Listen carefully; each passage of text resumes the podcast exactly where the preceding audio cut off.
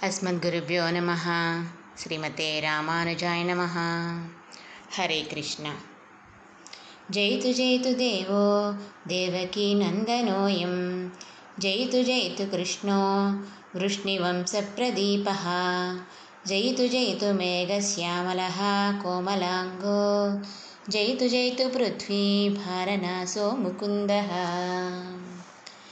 దేవకీసుతుడైన శ్రీకృష్ణునకు జయము జయము. వృష్ణివంశాన్ని ప్రకాశింపచేసే శ్రీకృష్ణునికి జయము. మేఘల్లా నల్లనైన కోమల గాత్రునికి జయము. భూభారాన్ని తీర్చే ఇహపర సౌఖ్యప్రదుడైన శ్రీకృష్ణుడు ఎప్పుడూ కూడా సర్వోత్కృష్టుడై ఉండుగాక. ఆయనకు జయము జయము. ఆ శ్రీకృష్ణుని మనసారా ధ్యానిస్తూ మనందరిలో ఉన్న కృష్ణ పరమాత్మకు అనేక అనేక అనేక దాసోహాలు సమర్పించుకుంటూ ఈరోజు శ్రీకృష్ణ అవతారం గురించి మరింతగా మనం తెలుసుకుందాం. నిన్న బృందావనంలో కృష్ణయ్య చేసిన లీలలన్నీ చక్కగా విన్నాం మనం. మధురలో ఉన్న కంసుడు కూడా తెలుసుకుంటున్నాడు ఈ లీలలన్నిటినీ కూడా. అందుకని కృష్ణుని మధురకు రప్పించి తను చంపేయాలి అనుకుని చెప్పి అక్రూరుణ్ణి పంపించి గోకులానికి కృష్ణుణ్ణి బలరాముణ్ణి తీసుకువస్తారు మధురకి ధనుర్యాగం పేరుతోటి. మధురకి రావడమే. మేము వీధులన్నీ చూసి తిరిగి వస్తాను నువ్వు వెళ్ళిపో అని చెప్పి పంపేస్తారు అక్రూరుణ్ణి. మరి వీరు ఇప్పుడు రాజప్రసాదానికి వెళ్తున్నారు కదా వాళ్ళకి దారిలో కంసుడి చాకలవాడు కనబడతాడు. కనబడితే మేము రాజప్రసాదానికి వెళ్తున్నాం కదా మాకు మంచి బట్టలు ఇవ్వి అని అడుగుతారు కృష్ణ బలరాములు. ఇవ్వనంటాడు. చాకలవాడు అపహాస్యం చేస్తాడు. అంతే. కృష్ణుడు పట్టుకుని చావగొట్టేస్తాడు. ఈ చాకలవాడెవరు? పరమాత్మ రామావతారంలో సీతమ్మ గురించి తప్పుగా మాట్లాడి అపచారపడ్డాడు కదా చాకలివాడు. ఆ చాకలే మళ్ళీ ద్వాపర యుగంలో కంసుడి చాకలిగా పుట్టాడు అని చెప్తారు. ఇంకా శూర్పణకే ఇక్కడ కుబ్జిగా పుడుతుంది అని చెప్తారు. మరి శూర్పణక రాముని వివాహం చేసుకోమని కోరింది కదా ఆవిడ కోరిక తీరలేదు కదా కృష్ణావతారంలో మాత్రం ఆవిడ్ని ఆలింగన భాగ్యం ఇస్తారు ఆ కుబ్జకి. ఈ కుబ్జ సుగంధ ద్రవ్యాలన్నీ తీసుకువెళ్తుంది కంస రాజప్రసాదానికి. వీళ్ళకు కూడా కృష్ణ బలరాములు కూడా అడగగానే సుగంధాలన్నింటినీ కూడా ఇస్తుంది. ముందుగా అక్కడ కంసుడి దగ్గర కువలయాపీడనాన్ని చేస్తారు. ఒక మదించిన ఏనుగుని సంహరించేస్తారు. తర్వాత చాణూరుడు ముష్టికుడు అనే ఇద్దరు మల్లయోధుల్ని సంహరిస్తారు. ఇప్పటికీ కూడా అక్కడ కృష్ణుడి రాజప్రసాదానికి పక్కన మల్లులు ఉంటారు చాలా బాడీ బిల్డర్స్ అనమాట చాలా ఎక్కువ మంది ఉంటారు. అది మల్లుల వీధట. మధురలో ఇప్పుడు కంసుడి జైలు ఉంటుంది కదా కృష్ణుడు పుట్టిన జైలు. అక్కడ మల్లుల వీధి మనం ఇప్పటికీ కూడా చూడొచ్చు. ఆ పక్కనే కృష్ణయ్య పుట్టిన పుట్టినప్పుడు ఆ పురిటి గుడ్డలు ఉతికిన కోనేరు అనమాట ఒక చిన్న సరస్సు ఉంటుంది అక్కడ. ఇక్కడే దేవకీదేవి ఆ పురిటి గుడ్డలు ఉతికింది అని చెప్పి చూపిస్తారు మనకి మధురలో. చాణూరు ముష్టికల్ని వధించిన తర్వాత కంస సంహారం చేసేస్తాడు కృష్ణయ్య. అసలే భయంతోనే ఉన్నాడు. ఆ భయంతోనే ఈ కృష్ణయ్య చేతిలో చనిపోతాడు. కృష్ణుడు తన తాతగారిని తల్లిని తండ్రిని అందరినీ కూడా కారాగారం నుంచి విడుదల చేస్తాడు. సాందీప మహాముని దగ్గర విద్యలన్నీ కూడా నేర్చుకుంటాడు. గురుదక్షిణగా ఆయన ఎప్పుడో చనిపోయిన తన కొడుకుని కోరితే యమల యముడి దగ్గరకు కూడా వెళ్ళి తెచ్చి ఇస్తాడు గురుపుత్రుని. ఇంకా ఎనిమిది మంది భార్యల్ని వివాహం చేసుకున్నాడు కృష్ణయ్య. ఎవరు కూడా తాను ప్రేమించి తాను వలచి వెళ్ళలేదు. వాళ్ళ మనసులో కృష్ణయ్యను ప్రేమిస్తున్నారని వాళ్ళ మనసుకు అనుగుణంగా వాళ్ళ కోరిక తీర్చడానికే అందరినీ కూడా వివాహం చేసుకుంటాడు కృష్ణయ్య. ఒక్కొక్కరి వల్ల పది మంది సంతానం కలుగుతారు కృష్ణయ్యకి. ఇంకా నరకాసురుడి చెరలో ఉన్న పదహారు వేల మంది రాజకన్యలని కూడా విడిపిస్తారు. వారందరూ కూడా మేము ఎక్కడికి వెళ్ళము? నువ్వే మా భర్త నువ్వే మమ్మల్ని వివాహం చేసుకో మేము మా పుట్టింటికి వెళ్ళమని చెప్పి అందరూ కూడా కృష్ణుడినే భర్తగా పొందుతారు. ఇంకా పాండవులు అంటే చాలా ఇష్టం కదా. వారు ధర్మపరాయణులు కాబట్టి ఎప్పుడూ కూడా వారికి తగిన సలహాలు సూచనలు ఇస్తూ ఎప్పుడు వారి వెన్నంటే నిలిచాడు కృష్ణయ్య. ఇంకా లక్క ఇల్లు దగ్ధం అవుతుంది కదా అప్పుడు కనబడతాడు మనకి కృష్ణయ్య పాండవులతోటి. ఇంకా పాండవుల వనవాసంలో అయినా మళ్ళీ తిరిగి ఇంద్రప్రస్థాన్ని పొందుతారు కదా అప్పుడైనా ఎప్పుడు కూడా పాండవుల్ని వదలడు. మరి ఆయనకి మేనత్త పిల్లలే కదా పాండవులు. ఇంకా అర్జునుడితో అయితే చాలా చెలిమి ఎక్కువ. కృష్ణుడిని సంప్రదించకుండా వాళ్ళు కూడా ఏ పని చేసేవారు కాదు. మరి ధర్మ మరి అయితే జూదంలో ఎందుకు ఓడిపోయారు? మరి అప్పుడు కృష్ణ ఎందుకు రక్షించలేదు అని అడుగుతారు అందరూ. కానీ మరి ధర్మరాజు పిలవలేదు మరి. పిలవకన్నా రాలేదు అప్పుడు మరి పిలవలేదు కాబట్టి రాలేదు కృష్ణుడు. అదే మరి ద్రౌపది వస్త్రాభరణంలో ఆ సమయంలో ద్రౌపది కూడా ప్రార్థించింది. గోవింద అని పిలిచాక అప్పుడు వలువల్ని ఇచ్చాడు. తన సొంత చెల్లెల కంటే ఎక్కువగా ప్రేమించాడు ద్రౌపదిని. ద్రౌపది శపథం చేస్తుంది. దుర్యోధనుడి తొడలు విరక్కొట్టాలి నా భర్తల యుద్ధంలో. ఆ తొడలు విరిగితే ర- వస్తుంది. రక్తం ఆ రక్తంతో నా శిరోజాలని ముడి వేసుకుంటాను అని చెప్పి శపథం చేస్తుంది. ఆ శపథం చేయడం విన్న శ్రీకృష్ణుడు ఎలాగైనా సరే యుద్ధం జరగాలి. అని కురుక్షేత్ర రణరంగంలో అర్జునుడు ఇలా పడిపోతే నేను యుద్ధం చేయలేను. నా స్వంత వాళ్ళని అందరినీ కూడా నేను చంపుకోనా అని చెప్పి ఎంతో దిగులుగా కూర్చున్న అర్జునుడికి గీత బోధ చేస్తాడు. యుద్ధోన్ముఖుడిని చేస్తాడు చేస్తాడు కృష్ణయ్య. ఇది నీ కర్తవ్యం అని చెప్పి కర్తవ్యోన్ముఖుడిని చేసి యుద్ధం ముగిసేదాకా కూడా అందరినీ రక్షిస్తూ ఉంటాడు. తాను యుద్ధంలో అస్త్రం పట్టను అని చెప్పి మాట ఇస్తాడు. కానీ అర్జునుడి మీద విపరీతంగా బాణాలు వేసేస్తున్న భీష్ముడిని చూసి కోపం వచ్చి తను మాట ఇచ్చాడు. పర్వాలేదు నా మాటే కదా. నేను నా మాట తప్పినా పర్వాలేదు అనుకున్నాడు చక్రాన్ని చేతపట్టాడు కృష్ణుడు. కానీ తన భక్తులు ఎవరైనా మాట ఇస్తే గనక తను మాటని తప్పడంట. మరి కృష్ణ గీత బోధ చేశాడు కదా అర్జునుడికి. అర్జున నువ్వు చెప్పు. ఇలాంటి లక్షణాలు ఉంటే గనక అటువంటి భక్తుడిని నేను ప్రేమిస్తాను. నన్ను అటువంటి భక్తుడైతే పొందగలడని నువ్వు చెప్పు అర్జున అంటాడు అర్జునుడిని ఎందుకని? తానే చెప్పచ్చు కదా. తను ఆడిన మాట తను తప్పినా కూడా తన భక్తుడు ఆడిన మాట తను ఎప్పుడూ తప్పడట. యుద్ధం ముగిసే సమయంలో అశ్వత్థామ ఉత్- ఉప పాండవులందరినీ కూడా చంపేస్తాడు రాత్రిపూట వచ్చి. ఇంకా ఉత్తర గర్భంలో పెరుగుతూ ఉంటాడు బిడ్డ. ఆ ఉత్తర గర్భం మీదకు కూడా బ్రహ్మాస్త్రాన్ని వేసేస్తాడు అశ్వత్థామ. ఎంతో కోపం వచ్చేస్తుంది కృష్ణుడికి. కడుపులో ఉన్న బిడ్డ మీదకు కూడా నువ్వు బాణం వేస్తావా అని. నువ్వు రోగాలతో సతమతమైపోతూ శారీరక బాధలన్నింటినీ కూడా అనుభవిస్తూ నువ్వు నీకు చావు లేకుండా బ్రతుకు నువ్వు జీవితాంతం. నువ్వు చిరంజీవిగా ఉండు అని అంటాడు అశ్వత్థామని శ్రీకృష్ణుడు. అశ్వత్థామ ఉత్తర గర్భం మీద ప్రయోగించిన ఆ బ్రహ్మాస్త్రాన్ని తన సుదర్శన చక్రంతో నిలిపేస్తాడు కృష్ణయ్య. అలా వారి వంశాన్ని నిలబెడతాడు. ఆఖరికి భీముడి చేతిలో దుర్యోధనుడు చనిపోతాడు. అప్పుడు ఆ రక్తంతో తన జుట్టు ముడి వేసుకుంటుంది ద్రౌపది. ఈ యుద్ధం వల్ల తన పుత్రుల్ని కోల్పోయి ఎంతో బాధపడుతుంది గాంధారి.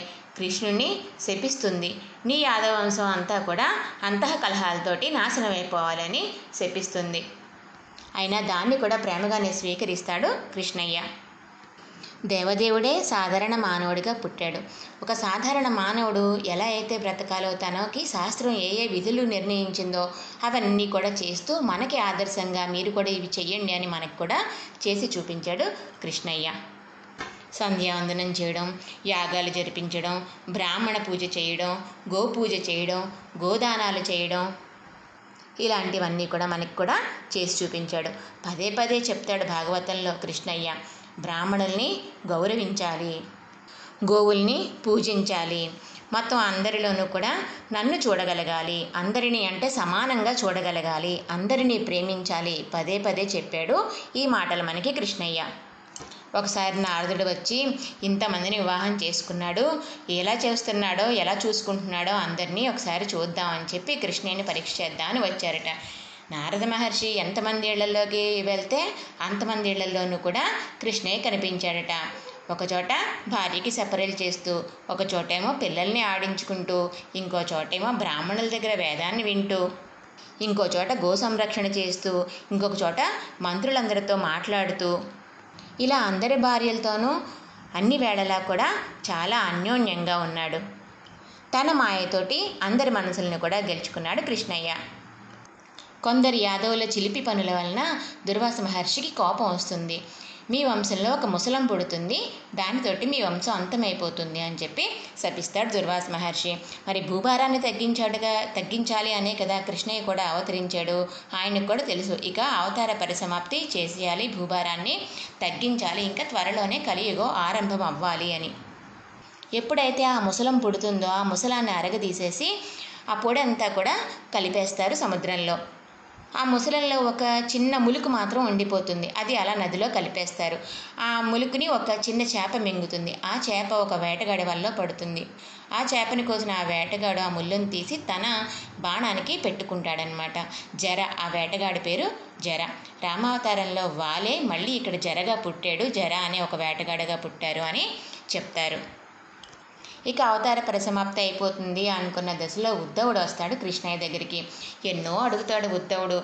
ఎన్నో చెప్తాడు కృష్ణయ్య కూడా. ఆ రోజు అర్జునుడికి చెప్తాడు కదా ఎన్నో పద్దెనిమిది అధ్యాయాలు ఏడు వందల పైగా శ్లోకాలు ఎన్నో ఉపదేశం చేశాడు ఎన్నో రకాల మార్గాలన్నీ కూడా చెప్పాడు అర్జునుడికి.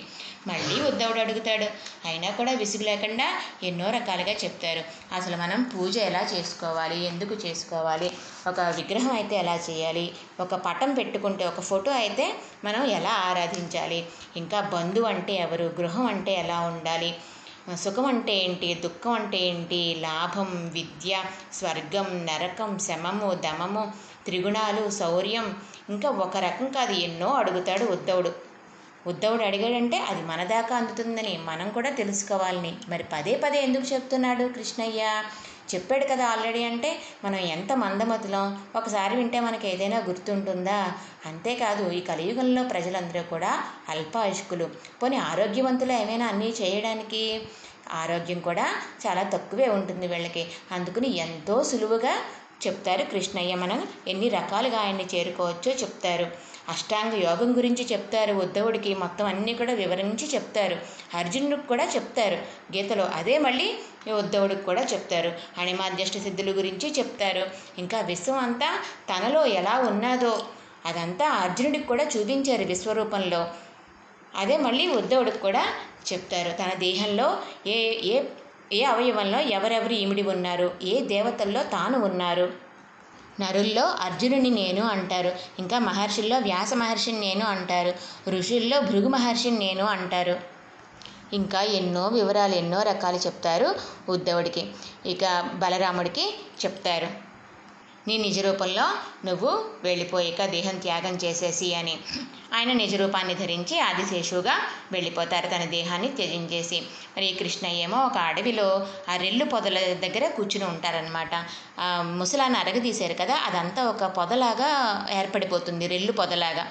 ఆ రెల్లు పొదల దగ్గర కూర్చుని ఉంటే కృష్ణయ్య తన కాలు మీద కాలు వేసుకుని ఒక విలాసంగా కూర్చుని ఉంటారనమాట కూర్చుని ఉంటే ఆ ఒక కాలు ఇలా కదుపుతూ ఉంటారు. కాళ్ళ మీద కాలు వేసుకుని ఆ కాలుని కదుపుతూ ఉంటే అది ఏదో ఒక లేడి కన్నులాగా చెట్టు చాటు నుంచి గమనిస్తాడు. ఆ జర అనే వేటగాడు వేటాడుతూ ఏదో లేడీ అనుకుంటాడు. ఎంతో కోమలంగా ఊగుతోంది. ఏదో ఒక లేడీ అనుకుని కృష్ణయ్య కాలు మీదకి బాణం వేస్తాడు ఆ వేటగాడు.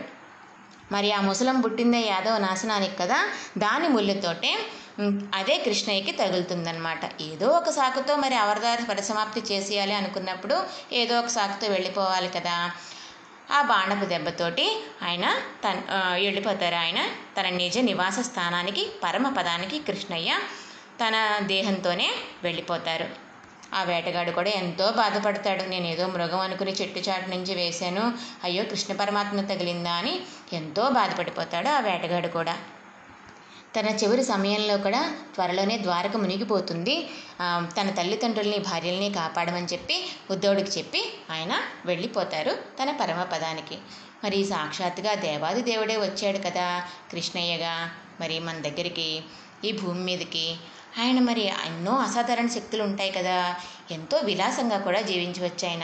కానీ ప్రతిరోజు ఏదో ఒక పం ఏదో ఒక ప్రాబ్లం ఆయనకి. ఎవరో ఒక రాక్షసుడు ఏదో ఒక చిక్కు. ఎన్ని ప్రాబ్లమ్స్ ఉన్నా కూడా రోజు ఒక పండగలాగా జీవించారు ఆయన. తన అల్లరితోటి వేణుగానంతో తన చుట్టూ ఉన్న వాళ్ళందరికీ కూడా ఎంతో ఆనందాన్ని ఇచ్చాడు. ఇంకా ఒక ఆయన మంచి గ్రేటెస్ట్ ప్లానర్ అంటారు ఆయన్ని. ఒక పెద్ద మేనేజర్ అంటారు. ఎందుకంటే ఎంతో పెద్ద యుద్ధం కదా కురుక్షేత్ర యుద్ధం అంటే మాటల అంతటి సైన్యాన్ని కూడా చక్కగా నడిపించారు. ఆ యుద్ధంలో ధర్మపరాయణులకి విజయాన్ని చేకూర్చారు కాబట్టి ఒక మంచి లీడర్ ఆయన. ఇంకా ఒక లెజెండరీ గురువు అంటారు ఆయన్ని. అష్టాంగ యోగం అంటే ఏంటో చెప్పారు భక్తి అంటే ఏంటో చెప్పారు జ్ఞానం అంటే ఏంటో చెప్పారు. అర్జునుడికి సందేహాలన్నీ తీర్చారు ఉద్ధవుడికి ఎన్నో చెప్పారు. అర్జునుడికి విశ్వ మానసిక బాధలు తొలగడానికి తన విశ్వరూపాన్ని కూడా చూపించారు. ఇంకా ఆయన ఒక ఐడియల్ ఫ్రెండ్. ఎవరి విషయంలో? సుధాముడి విషయంలో. ఇంకా ఒక చాలా మంచి గుడ్ స్టూడెంట్ ఆయన. సాందీప మహాముని దగ్గర చదువుకున్నారు కదా. అరవై నాలుగు రోజుల్లో అరవై నాలుగు కళలు కూడా అభ్యసించేశారు ఆయన. మరి ఇంతటి గొప్ప ఆయన కూడా ఏమైనా ఆడంబరంగా ఉన్నారా? చాలా సింపుల్గా ఉన్నారు. ఎంత సింపుల్గా పెరిగారు ఆయన? ఒక చిన్న పల్లెటూరులో గోకులంలో ఎంతో సాదాసీదాగా పెరిగారు. అలాగే మరి పెద్దయ్యాక ఒక మహారాజు అయినా కూడా ద్వారకని పరిపాలిస్తున్నా కూడా ద్వారకకి వచ్చిన సుధాముడికి ఎంత వినయ విధేయతలతో సపర్యలు చేశారు. మరి ఆయన మనకి ఎంతో జ్ఞానాన్ని ఇచ్చారు. ఓషన్ ఆఫ్ నాలెడ్జ్ అంటారు కృష్ణయ్యని. మరి భగవద్గీత ఒక కాలానికి ఒక మతానికి ఒక దేశానికి సంబంధించింది కాదు కదా. అది ప్రతి ఒక్కరి జీవితానికి కూడా బేసిక్ ప్రిన్సిపల్స్ ఉంటాయి అందులో. దాన్ని అభ్యసిస్తే మనం దాన్ని ఆచరిస్తే ఎటువంటి ఒడిదుడుకులు లేకుండా చక్కగా మన జీవితాన్ని ఏ ఒడిదుడుకులు లేకుండా సాగించవచ్చు మనం రాముడిని చూసుకుంటే ఎక్కడైనా సరే రాముడు అంటే ఒకటే పేరుంటుంది. కానీ మరి మన కృష్ణయ్యకి అలా కాదు. పూరిలో ఏమో జగన్నాథుడు అంటారు. నాద్వారకలో ఏమో శ్రీనాథుడు అంటారు. ద్వారకలో ఏమో రన్ చూడరా అంటారు. ఒకచోట రాధే అంటారు ఒకచోట లడ్డూ గోపాల్ అంటారు ఒకచోట కాన్హా అంటారు. ఇలా ఎన్నో రకాల పేర్లతోటి మనల్ని అలరిస్తున్నాడు ఆనందింపచేస్తున్నాడు కృష్ణయ్య. తన ప్రేమ తత్వంతో మన అందరి హృదయాల్లో కూడా నిండిపోయాడు సంపూర్ణంగా ఆయన. ఆయనే చెప్తాడు నేనే గతాన్ని నేనే ప్రస్తుతాన్ని నేనే భవిష్యత్తుని నేనే దేవుణ్ణి నేనే సృష్టిని నేనే నాశనాన్ని ప్రతి అణువులోనూ నేను ఉంటాను ప్రతి విషయము నా కనుసన్నల్లో జరుగుతుంది అని తానే స్వయంగా చెప్తాడు. మరి మనం ఏ పని చేస్తున్నా కృష్ణయ్య మనల్ని గమనిస్తున్నాడు అంటే మనం ఎంత జాగ్రత్తగా ఉండాలండి? ప్రతి నిమిషం మనం ఎంత చక్కగా వ్యవహరించాలి? ప్రతి నిమిషము ఆయన మనల్ని గమనిస్తున్నాడు మన దగ్గరే ఉన్నాడు మన ఇంట్లోనే ఉన్నాడు అని మనం గుర్తు చేసుకోవాలి. ఆఖరికి ఒక మంచినీళ్ళు తాగినా ఆయన ఏం చెప్పారు? రసోహం అప్సు కౌంతేయ అన్నారు. నీటిలో రుచిని నేనే అన్నారు. ఇంకా నువ్వు ఏదైనా తింటున్నావా? అందులో కూడా నువ్వు ఏం తిన్నా కూడా దాన్ని పచనం చేసే శక్తి నాదే అంటారు. అహం వైశ్వాన్ అరోభూత్వ పరాణినాం దేహమాశ్రిత ప్రాణాపాన సమాయుక్త పచామ్యన్నం చతుర్విధం అంటారు. ప్రాణులందరి లోపల ఉన్న జఠరాగ్నిని నేను ప్రాణవాయువుతో కూడి నేను నాలుగు విధాలైన ఆహారాన్ని కూడా పచనం చేస్తున్నాను అని చెప్తారు.